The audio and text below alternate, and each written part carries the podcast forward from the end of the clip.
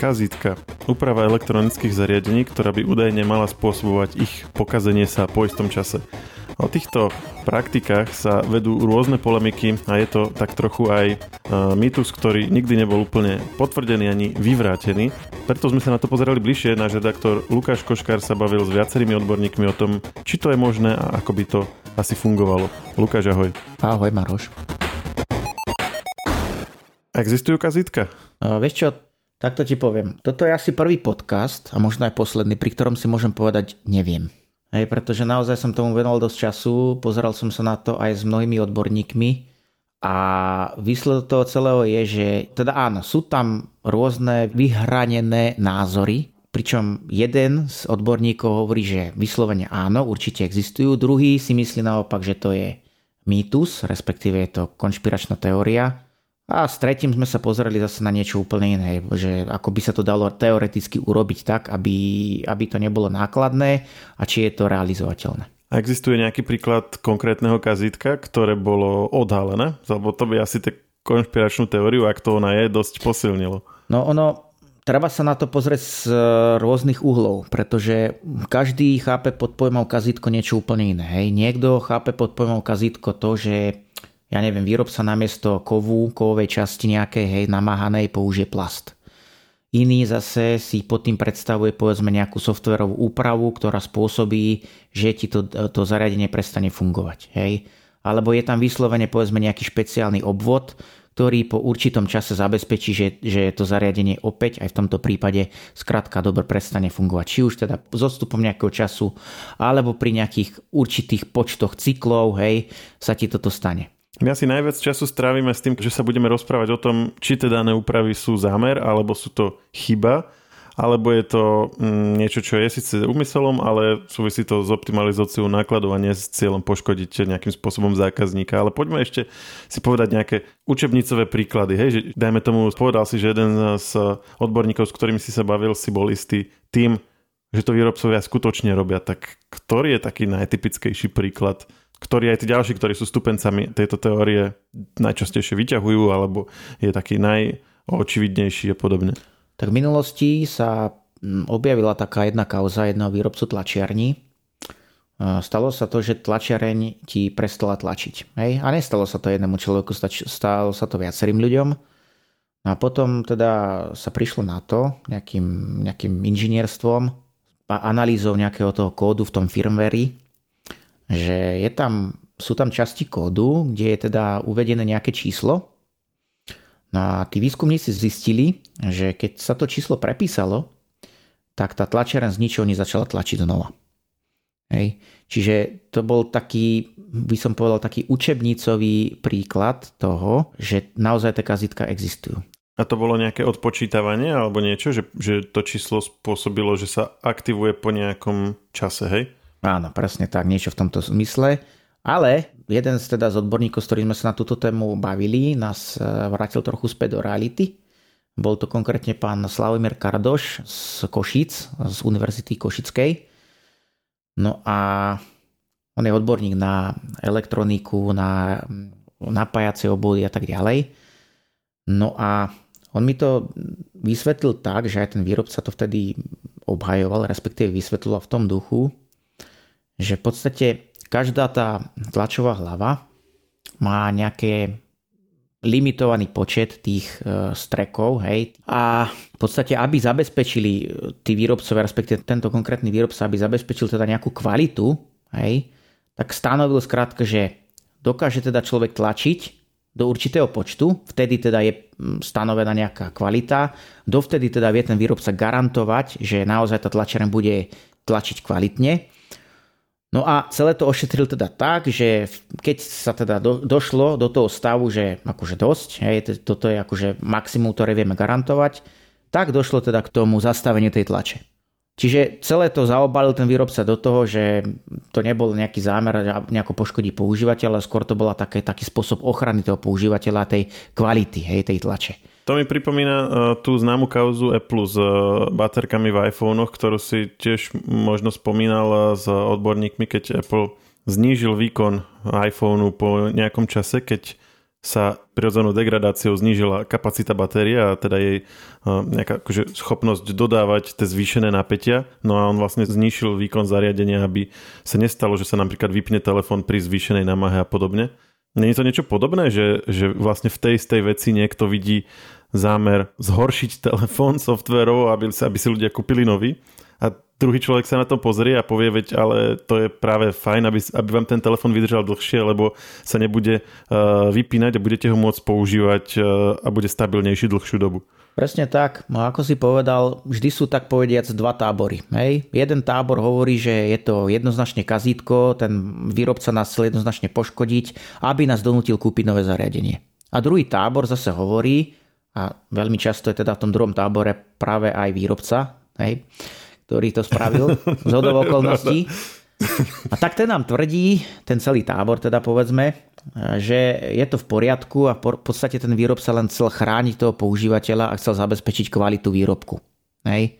Čiže si v podstate chránil meno a jednak chránil aj to, aby teda ten spotrebiteľ dostal to, za čo si zaplatil. No ale samozrejme tu sú tu niekoľko otázok ďalších, hej. je tu niekoľko problémov.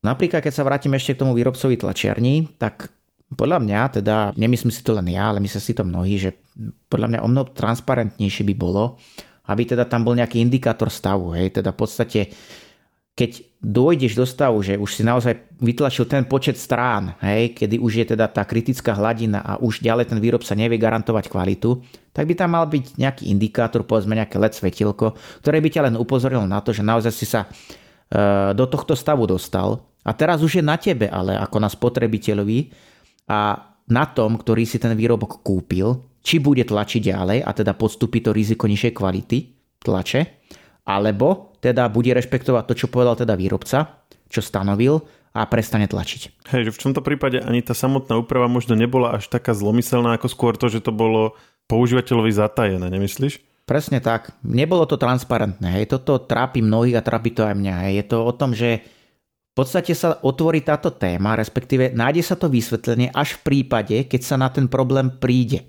Hej? Keď sa príde, že sa niečo stalo, že re, respektíve teoreticky by tam teda to kazitko naozaj mohlo byť a teoreticky mohol ten výrobca siahnuť po tomto spôsobe z nefunkčenia toho produktu, aby zabezpečil povedzme kúpu nového, tak až potom sa o tom začne hovoriť verejne a ten výrobca vyjde s pravdou von. Otázne je teda, že aká je v skutočnosti tá pravda. A, áno, aký je ten úmysel a o tom sa dá baviť asi do nekonečna. A aké sú, ešte pospomínali sme iPhony a spomínali sme tlačiarne, v obidvoch prípadoch to bola nejaká softverová úprava, ktorá spôsobila to kazenie, lomeno, optimalizáciu. A je to jediný spôsob, alebo aké sú také najčastejšie taktiky, ktoré sa využívajú a či už sú sami o sebe sporné, alebo ide ja neviem, mm, o súčasť nejakých konšpiračných teórií, že sú, ja neviem, nejaké že vyslovene súčiastky, že toto sa tam montuje a o tomto sa, toto, že, že niekto rozrobil nejaké zariadenie a teraz našiel tam nejakú súčiastku, čo by tam nemala byť, alebo tak? Presne tak, toto sú ďalšie možnosti, ktoré môžeme označiť tým pojmom kazítko, ale tu sa opäť dostávame na veľmi tenký lat. Potom si človek predstaví, že, že nejakú súčiastku, ktorá tam je a je nastavená na to, mm. aby sa po nejakom čase, dajme tomu, odpálila a že je to umyselne, aby sa to pokazilo. Áno, áno. To je reálne? No, tak samozrejme, že je to reálne. Je to reálne, otázne či naozaj sa to deje. Tuto by som teda mohol povedať o teda, teda druhom odborníkovi, o, s ktorým sme sa na túto tému bavili. Bol to pán Juraj Marek uh, z STUčky v Bratislave. On sa venuje elektronickým obvodom, hej, a ako vedel nám o tomto takisto veľa zaujímavých vecí porozprávať.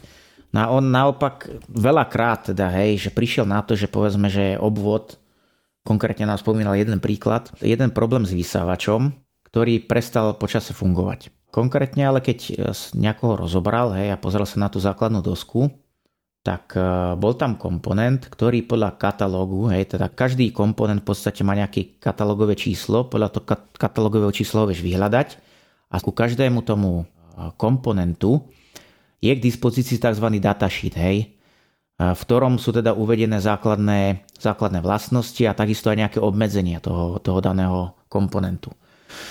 No a v tomto prípade napríklad e, bolo v tom datasheete uvedené, že môže ním tiec maximálne prúd 80 mA, ale tá doska bola navrhnutá tak, aby ním tieklo až 120 mA. Hej. Na výsledok bol ten, že tento komponent bol neustále preťažovaný, čo sa počase prejavilo tak, že odišiel. Hej? A to spôsobilo nefunkčnosť celého zariadenia. Jedna malá súčiastka s cenovkou okolo, ja neviem, pár centov, aj desiatky centov, možno, možno euro, neviem, tak ti dokáže takto odpaliť v podstate celé zariadenie. Ale ako vieme, že či v tom je nejaký zámer? Dá sa dopredu odhadnúť, kedy sa taká vec pokazí? Podľa toho, čo ty hovoríš, je to súčiastka, ktorá je používaná spôsobom, na ktorý nie je stávaná. On vie predvídať, že kedy to rupne, hej? že to bude, dajme tomu, po skončení záručnej doby? No veď práve toto je ten problém, že ak by to teda chcel testovať ten, ten výrobca, hej, tak by to nebolo také jednoduché otestovať. Lebo keď si zoberieš rozdiel 80 mA a 120 mA, to je naozaj rozdiel 50%, čo teda nie je málo. Hej. A teda aj Slavomír Kardoš e, z, z Univerzity v Košiciach e, sa v tomto duchu vyjadril, že skrátka tam nie je ľahké predpovedať, čo sa bude s tou súčiastkou pri takomto preťažení diať. Presne, ale práve schopnosť predpovedať to je podľa mňa úplne, že základná v prípade nejakého e, zlého zámeru, nie? No presne tak, ale v prvom rade by to musel ten výrobca dobre vypočítať hej, a musel by to otestovať, či to tak naozaj je. A toto práve, že otestovať to celé, ako sa to bude správať a ako dlho bude trvať, kým reálne naozaj podľa výpočtov sa potvrdí, že tá súčiastka odíde po 2,5 roku, povedzme, hej. Toto, toto skrátka nie je také jednoduché. A toto je práve ten problém, že aj keby to ten výrobca chcel urobiť, tak to nie je také jednoduché vypočítať a otestovať, či to tak naozaj v reáli fungovať bude.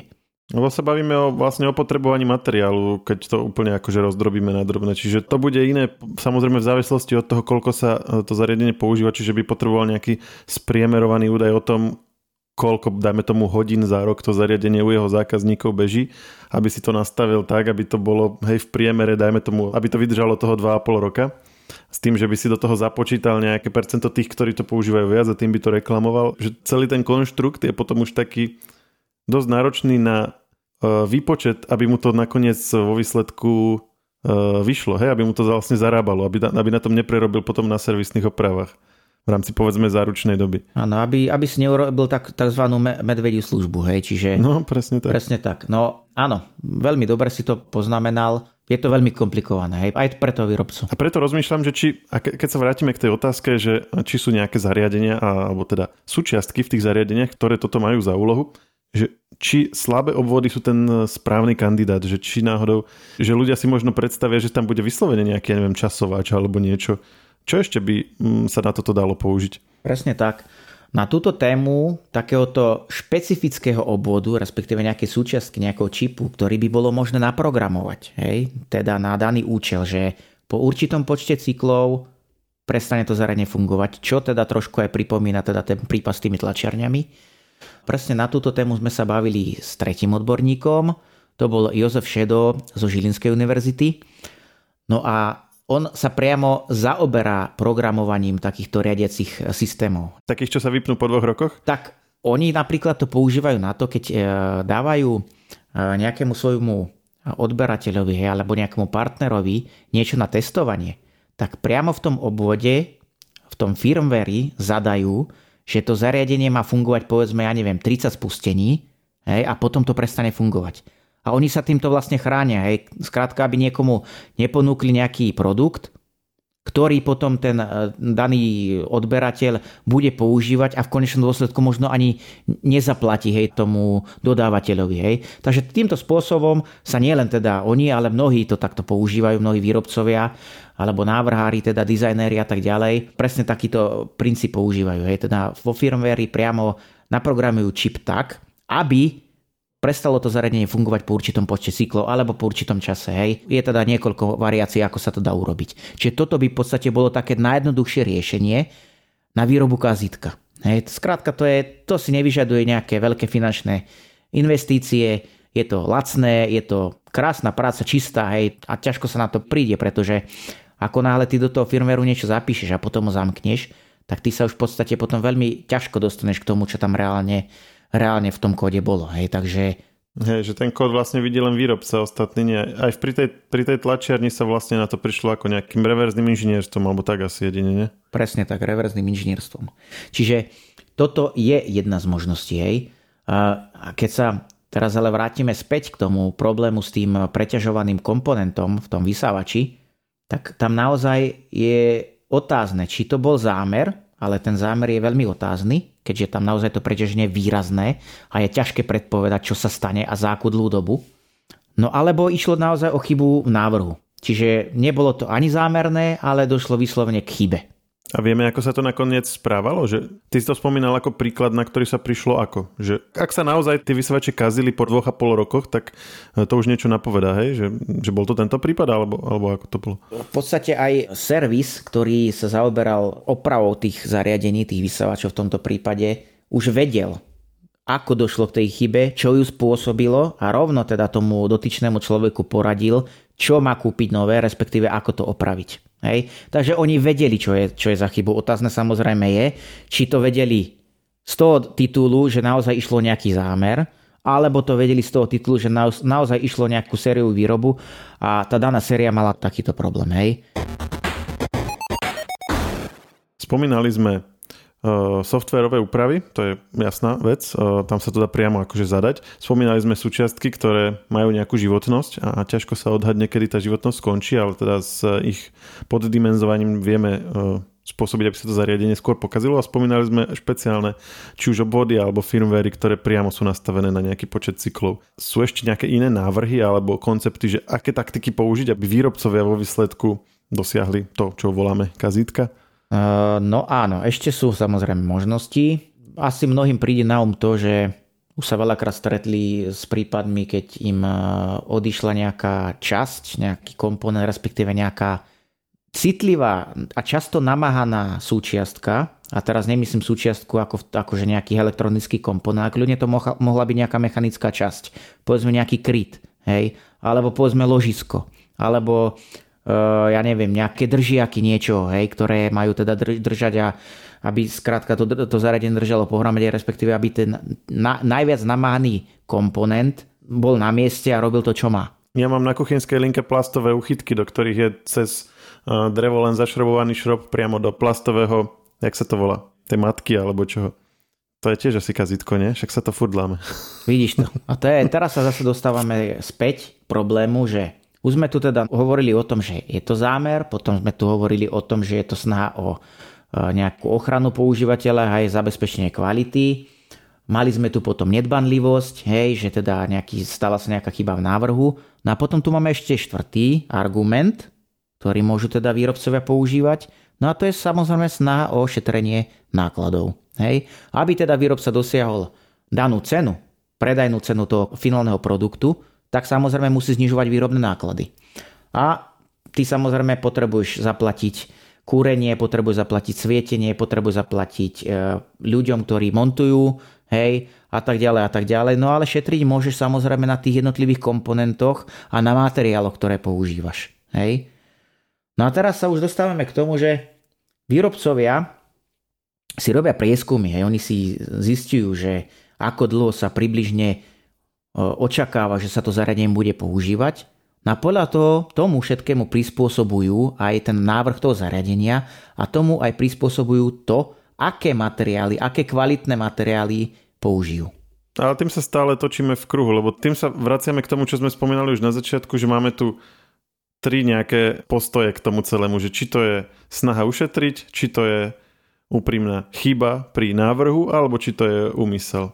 Existuje nejaký príklad, kedy by to niekto rozriešil? Ehm, predpokladám, že keby v nejakom zariadení bol vyslovene, že obvod, ktorý by bol naprogramovaný, aby sa to po dvoch rokoch a šiestich mesiacoch vyplo a nedalo opraviť, alebo tak, tak by sa to asi dalo aj žalovať, nie? Ako nejaký uh, nekalý úmysel, hej? Mm. No, tak samozrejme dalo by sa, všetko by sa dalo. Otázne, ako sa k tomu aj postaví výrobca, ako to obhájí, hej? Prvá vec je, prvý problém pri nejakej analýze nejakého kódu je, že ty sa do toho kódu nedostaneš a takisto podlieha nejakému know-how a nejakému duševnému vlastníctvu, hej? To znamená, že ty nemôžeš len tak hrabať sa v kóde a zverejňovať nejaké časti kódu a tak ďalej. To je prvá vec.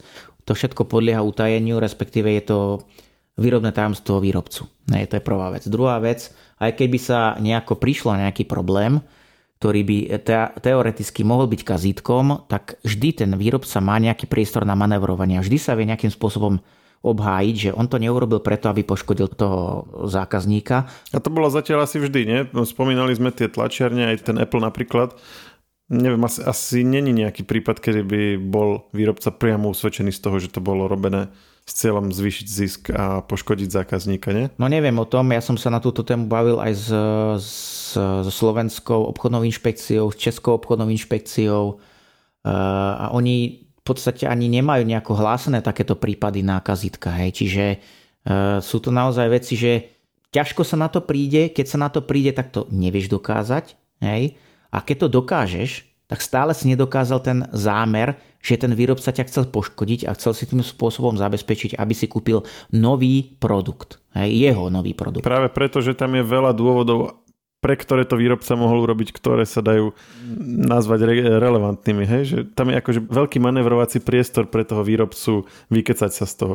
Áno, presne tak. Výrobca ti môže povedať, sorry, spravili sme chybu napríklad. Hej, keď sa príde na to, že tam bol použitý nesprávny komponent, tak môže povedať, e, buď e, pochybil dodávateľ a pochybila naša stupná kontrola, ktorá nedostatočne skontrolovala e, komponent, ktorý k nám prišiel, my sme ho osadili, takisto zlyhala aj výstupná kontrola, povedzme, hej, takisto aj montáž samotná.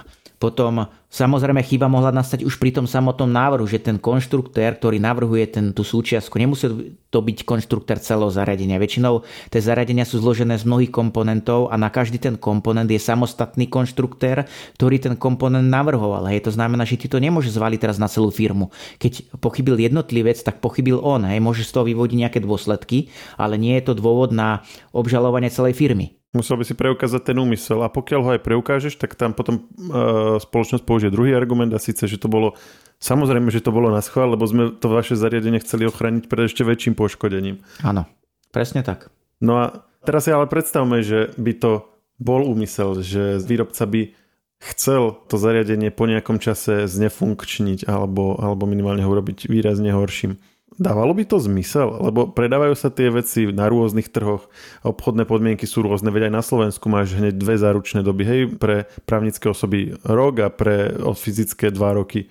Že v tej rôznorodosti tých trhov, kde sa to predáva, že či by vedel vôbec to nastaviť tak, aby si nerobil sám sebe zle. No bolo by to veľmi komplikované. No zase treba ale mm, zvažovať jednu vec. Hej. E, tí výrobcovia roz, robia jeden model, povedzme, alebo jeden produkt a ten má viacero variantov. Zober si taký iPhone. iPhone sa predáva v Číne s dvomi slotmi na SIM karty. Hej? U nás taký nekúpiš. Čiže každý ten produkt má nejaký svoj model, respektíve nejaké svoje variácie, ktoré sú určené pre rôzne trhy. Takže takto sa dá upraviť návrh toho zariadenia. Teoreticky stále hovoríme, aj teoreticky. Samozrejme, ten už ten problém, o ktorom si ty teraz hovoril, že e, naozaj, že fyzické osoby majú inú záručnú dobu ako teda firmy, povedzme, áno, máš pravdu, a toto už si celkom neviem predstaviť, ako by sa dialo, ale zase eh, aj tie firmy mnohé, ako neplatí to samozrejme pri všetkých produktoch, ale niektoré firmy napríklad máš špeciálne varianty notebookov, ktoré sú vyslovene určené pri, pre business segment a tie integrujú napríklad eh, procesory, ktoré majú predlženú dobu výroby. Hej. To znamená, že sú k dispozícii dlhšiu dobu. Aj ako povedzme, že jeden procesor sa vyrába 3 roky, klasický, ktorý pre bežných spotrebiteľov, ale povedzme tzv. pro procesor, teda pre profesionálny segment, tak ten sa vyrába dlhšiu dobu. Hej. To znamená, že je tam predpoklad, že naozaj aj tá záruka bude platiť dlhšie a bude k dispozícii aj po dlhých rokoch ešte ten procesor na to, aby si ho osadil v tom e, notebooku pretože ten pôvodný procesor sa ti pokazil, hej. Čiže by robili ako, ako osobitné produkty pre biznis sféru a pre súkromných používateľov, dajme tomu. Že, že by sa vyslovene akože nachystali na tie pravidlá, ktoré sú na tom danom trhu a ešte aj takto to rozdelili, ako k tomu smeruješ.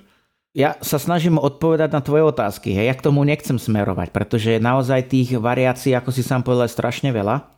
No a podľa mňa už to, by to bolo aj pomerne nákladné pre toho výrobcu, aby sa takto nad tým všetkým E, zamýšľal a robil testy pre každý jeden model, pre rôzne trhy, hej, a potom to testoval, že či to vydrží naozaj tak dlho, aby to odišlo po dvoch rokoch a dvoch dňoch, hej. To skrátka, to sa ani nedá. To sa nedá takto otestovať, pretože aj keď ty otestuješ 100 e, produktov, povedzme, tak každý ten produkt ti odíde v iný čas. Pretože ty nikdy nemáš rovnaký produkt. Hej. Dnešné zariadenia, či už sú to práčky, či, teda, či je to biela technika, či je to čierna technika, alebo či je to auto, hej, čokoľvek, má obrovské množstvo súčiastok a každá tá súčiastka je jedinečná. Ty síce tie súčiastky robíš na jednej linke. Hej. Napríklad také procesory, opäť sa vrátim k procesorom. Procesory sa robia na takých e, kremikových platniach, hej, a tu opäť záleží, že v ktorej časti tej kremikovej platne sa ten procesor nachádza a už len to ti dokáže ovplyvniť kvalitu toho procesora. Čiže dokáže bežať na vyšších frekvenciách, povedzme. Hej? Lebo sú tam skrátka lepšie tie elektro- elektrotechnické vlastnosti. Čiže stačí naozaj malá, malá drobnosť, ktorá ti dokáže zmeniť Eh, životnosť toho celého produktu, pretože ten procesor vstupuje do jedného komponentu, ten je zase naviazaný na ďalší komponent a celé to spolupracuje v rámci jedného veľkého celku, ktorým je výsledný produkt. A týchto komponentov sú tam tisíce. To nehovorím teraz o kábloch. Každý ten kábel je vyrábaný ručne väčšinou. Hej? A tam stačí jeden, jedna drobnosť, jedna chyba v prispajkovaní a naozaj ti to zmení úplne charakter celého toho výrobku, respektíve celú jeho životnosť. No a dobre, že spomínaš tú životnosť, lebo to je potom ale ďalší faktor, veď predsa životnosť e, tiež je niečo, čo sa pri spoločnostiach hodnotí nejakým spôsobom, aj sa to spomína v recenziách, aj to niečo, čo e, zákazníci vnímajú, čiže ja myslím, že aj, aj toto je niečo, čo musíme nejak spomenúť, keď už sa o tom celom bavíme, veď predsa výrobcovia, čo sú známi tým, že ich zariadenia majú dlhú životnosť, tak majú aj nejakú komerčnú výhodu oproti tým, ktorí naopak sú známi tým, že povedzme sa to rýchlo pokazí. A keby využívali tieto taktiky, o ktorých tu celý čas hovoríme, tak automaticky by boli zaraďovaní do tej druhej skupiny. Hej? Či, čiže tým sa vraciam k tomu, že či by, ak by to robili, tak či by to reálne bol ich záujem. Hej? Áno, tuto je ešte jedna, jeden problém. Ja sa k tomu vrátim, čo si teraz povedal, ale ešte je to druhý problém. Keď tebe sa to zariadenie pokazí, kde ty ako výrobca, ktorý teoreticky povedzme si použil teda tú mm, stratégiu cieľeného zastarávania tej techniky, hej, teda to použil si nejaké kazitka, kde ty máš istotu, že ten zákazník sa vráti práve k tebe a kúpi si nový produkt, nový model práve od teba. Teda tvoje značky. Takúto záruku ty nemáš. Hej? Ak by si ty bol výrobca, ktorý e, vyrába, neviem, smartfóny, hej, a teraz sa pokazí ten smartfón tomu používateľovi, tak on si povie, no ja si teraz kúpim niečo iné, tento sa mi pokazil pomerne skoro, to je asi mal, to je nekvalitné. A tým sme premostili zároveň na tú tvoju pôvodnú otázku, že naozaj ten výrobca by si týmto spôsobom aj škodil, hej, keby zámerne e, zastarával. To by sa museli všetci výrobcovia dohodnúť. Hej, poďme chlapi, viete čo, bola by nejaká rada veľká, hej, za okrúhly stôl by si sadli všetci výrobcovia, povedzme, predstavme si to a teraz si povedzme, že viete čo, všetky naše produkty sa pokazia po 2,5 roku. Takto si to stanovme, takto to poďme navrhnúť a takto si zabezpečíme, aby tie zariadenia a tí spotrebitelia vždy kupovali povedzme produkt od niekoho iného. Teda po dvoch rokoch sa mne pokazí hento, tak si teraz kúpim produkt od druhého výrobcu. A po dvoch rokoch sa mi to zase pokazí. Tak si to kúpim od tretieho výrobcu a takto to budem skúšať. Hej. V tomto prípade áno, teoreticky by výrobcovia vedeli zabezpečiť to, aby sa postupne tí vr- zákazníci k ním vrátili, hej, najmä tomu. Alebo by potom časom zistili, že naozaj zakázali všetky produkty a potom už na základe sympatii ku značke by si kupovali len produkt tej jednej značky, hej, ale toto je nonsens. To asi uzná, že je to nonsens. No jasné, a tam um, sa vieš ale pozrieť aj na to, ako tie jednotlivé spoločnosti pristupujú k životnosti. To by tiež napríklad mohlo byť vodítko, lebo keď si spomínal tie smartfóny, tak máš tam nejakú softverovú podporu, ktorá nejaký čas trvá a z toho hneď asi vidíš, nie? že keď, keď má nejaké, nejaké zariadenie spod podru povedzme 5 rokov, tak e, aká je nejaká predstava tvorcov o tom, koľko to má vydržať, kdežto keď niekto to podporuje kratšie a tak ďalej. A tým sa dostávam ešte k poslednej veci, že, že kde je hranica medzi právom výrobcu urobiť zariadenie, aké chce, hej? A, a keď ho proste chce urobiť také, že sa bude kaziť, ak na to nájde trh a ľudia to budú od neho kupovať, tak ako není to jeho vec, že že ako to spraviť, není to proste, a tým, tým, hej, ja viem, že tým hovoríme už teraz o nejakej proste pravicovo-lavicovej debate a nejdeme sa teraz baviť o tom, že, že do akej miery má byť trh regulovaný, ale vieš, čomu smerujem, že, že není to jeho vec, keď si akože vymyslí takýto biznis a nájde na to zákazníkov, tak všetci sú spokojní, ne? Takže ne, nekupovali by to ľudia, keby to nechceli. Tak keď sa popália alebo, alebo jednoducho uznajú, že chcú niečo, čo vydrží dlhšie, no tak pôjdu k inej značke. A keď, keď im to nebude vadiť, tak zostanú u toho. Ty si v podstate teraz povedal niekoľko vecí, ktoré spolu súvisia. Prvá vec je napríklad tá softwarová podpora. Áno, pravda. Dnes už máš dobu, kedy ti vyjde nový smartfón, no a výrobca ti garantuje, že dva roky na to budú vychádzať aktualizácie systému, teraz hovoríme, nie tých jednotlivých aplikácií, tie nie sú v jeho rukách. Ale ten systém samotný je v jeho rukách a on si teda povie, že dva roky budú vychádzať aktualizácia dosť. Alebo niektorí výrobcovia povedzme vydajú smartfón a pustia ho teda na trh a už žiadne aktualizácie chodí nebudú. Hej. Toto je naozaj problém a v týchto prípadoch naozaj ten zákazník by sa mal na to zamerať, že hej, hej, pozor, toto je výstražný, tu by mal mať taký výstra, výstražný prst, že pozor, tuto niečo nie je v poriadku, tu by sa mu mal nad hlavou objaviť taký výkričník, hej, že naozaj tuto je riziko, že sa naozaj niečo pokazí. Hej. A teraz nemyslím, že sa pokazí niečo vyslovene hardwareov, ale naopak softwareov. Hej. Ono stačí, že keď e, sa príde na nejakú bezpečnostnú zraniteľnosť a ten výrobca sa na to vykašle. Hej. Toto sa môže kľudne stať, aj sa to deje. No a to je samozrejme problém. To už nie je nič tajné, lebo keď povie, že po dvoch rokoch to prestane udržiavať, vrátane povedzme bezpečnostných aktualizácií, tak to je proste akože, hej, verejná informácia kde tiež sa napríklad môžeme baviť o tom, že či to není tiež forma keď nie rovno vytvárania kazitka, tak e, nejakého nátlaku na zákazníkov, aby si kúpili niečo iné. A v mnohom je to podobné, že není to podobné, ako keď niekto dá, e, dá čip, ktorý sa odpáli po dvoch rokoch a zatají to a tuto je to priamo verejné a hej, nie sú na to žaloby, nerieši sa to teraz ako nejaká, nejaký, nejaký podvod na zákazníkoch. A preto všetci vieme, že to tak je, hej. Ako aj ten, ten výrobca to oznámi normálne. Mm, je to presne tak, ako hovoríš, ale tuto zase treba povedať e, druhú vec. Ten zákazník ako jednotlivec nemá silu, hej, ale zákazníci, a teda respektíve trh ako celok, má obrovskú silu. To znamená, že jedinou cestou ako z tohto celého von je naozaj dávať vedieť o tom, keď sa mi niečo pokazí, čo sa mi pokazí, hej, dávať o tom verejne najavo. Či už je to teda nejaké vyhľadávače e, produktov, hej, teda nejaké porovnávače cien povedzme, alebo je to aj ten e, predajca, kde som ten produkt kúpil, alebo sú to fóra, alebo sú to nejaké odborné články, povedzme kľudne, hej, ak si teda nejak e, vzdelaný v, danej, v danom odbore a tak podobne. Skrátka dávať vedieť o tom, že naozaj tento produkt za tie peniaze nestojí. Či už je to nekvalitný návrh, či už je to nekvalitné spracovanie, zlé materiály, hej, či už je to nedostatočná softverová podpora a tak ďalej a tak ďalej a tak ďalej. Vždy je tu jediná cesta, ako z toho von. Jedine tá, že naozaj sa o tom reálne bude hovoriť a až potom tí výrobcovia to budú riešiť. Hej.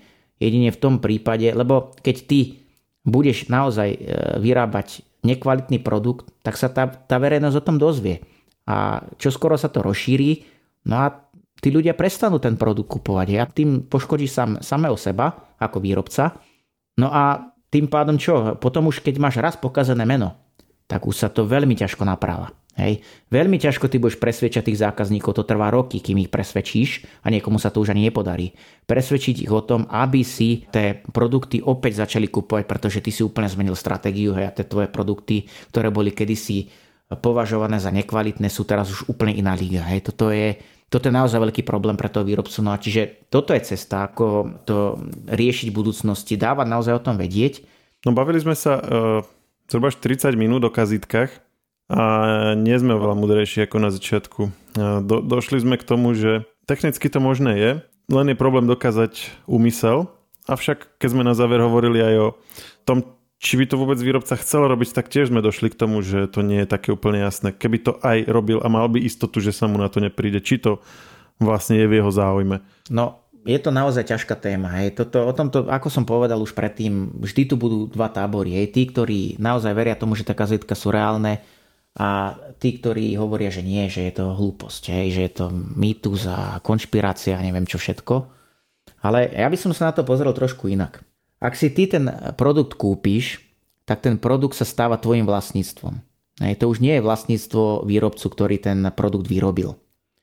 Čiže ak ťa chce nejakým spôsobom výrobca chrániť, že pred nekvalitou a tak podobne, tak mal by to urobiť transparentne, a upozorniť ťa, že naozaj je tu riziko nejakej nekvality alebo nejakých problémov po určitom čase. Hej. Ale určite by ťa nemal nejakou hrubou silou, v úvodzovkách teraz aj samozrejme, nútiť k tomu, aby si si kúpil nový produkt. To nemôže takto fungovať. Ty by si mal rozhodovať o tom, či ten produkt prestaneš používať a kúpiš si nový, alebo budeš pokračovať a podstúpiš to riziko. Hej, toto je dôležitá vec. Čiže toto už nemá čo výrobcov zaujímať, že ty si sa nejako rozhodol. Hej, ten výrob, výrobok je tvoj, ty si ho kúpil. Hotovo. No a samozrejme je tu ešte aj druhá vec, ktorá sa v tomto zmysle moc nespomína, respektíve mala by sa už, ale už sa začína o nej hovorí viac. A to je problém elektroodpadu. Hej. A teraz nemusí to byť len problém elektroodpadu, pretože tá kazitka sa naozaj môžu týkať všetkých výrobkov, nemusí to byť len elektronika, hej, ale naozaj máme tu vplyvom tej, povedzme, že tých menej kvalitných produktov, respektíve takého rýchleho zastarávania, či už je to vplyvom hardvéru, ktorý zastaráva, alebo softvéru, ktorý takisto zastaráva, tak nám tu vzniká hromadu odpadu, no a samozrejme čo s ním, hej? No, no predsa len recyklácia tých zariadení nie je ešte úplne vyriešená vo všetkých prípadoch a aj keď sa hovorí o tom, že tie produkty sú recyklované, recyklovateľné a neviem aké, všelijaké, tak reálne mnohé naozaj stále končia na skládkach. No a toto je samozrejme problém. Hej. Čiže toto bude veľká výzva pre nás ako spoločnosť, ako to celé vyriešiť do budúcnosti, aby nebo, nebola tu taká tá túžba po tých nových produktoch stále nové, nové, nové, hej, a stále chrliť, chrliť uh, do zbláznenia a naozaj mať tu tóny odpadu, s ktorým už jednoducho si ľudstvo nevie dať rady. A je tu teda niekoľko iniciatív hej, v tomto smere. Či už sa tu hovorí o ekodizajne v rámci Európy, hej, alebo aj v iných častiach sveta. Už naozaj sa aj na toto začína hľadiť, že nepozerá sa len na tú kvalitu toho produktu, respektíve na jeho výkon, na vlastnosti a tak podobne, ale už sa začína čoraz viac zameriavať aj na to, že ako je opraviteľný, povedzme, hej, aké tie komponenty tam boli použité, či sú materiály recyklovateľné, či reálne dochádza k tej recyklácii, ako k tomu ten výrobca prístupuje a tak ďalej. Hej. Čiže toto je naopak, toto sú tie výzvy, ktoré tu máme pred sebou a keď sa toto všetko podarí vyriešiť a naozaj sa nájde v tom celom ten správny systém, tak e, sa o nejakých kazitkách v budúcnosti už vôbec nebudeme musieť baviť a myslím si, že toto je presne tá cesta, ktorou by sme sa mali uberať. To bol Lukáš Koškár. Ja nepoviem na záver, že si nám tému zodpovedal, ale môžem aspoň poďakovať, že si, si s nami o nej pokecal. Ďakujem pekne za príležitosť a zase niekedy na budúce. Všetky podcasty Share pripravujú magazíny Živé.sk a Herná zóna.sk. Na ich odber sa môžete prihlásiť tak, že v ktorejkoľvek podcastovej aplikácii vyhľadáte technologický podcast Share. Svoje pripomienky môžete posielať na adresu podcasty.žive.sk.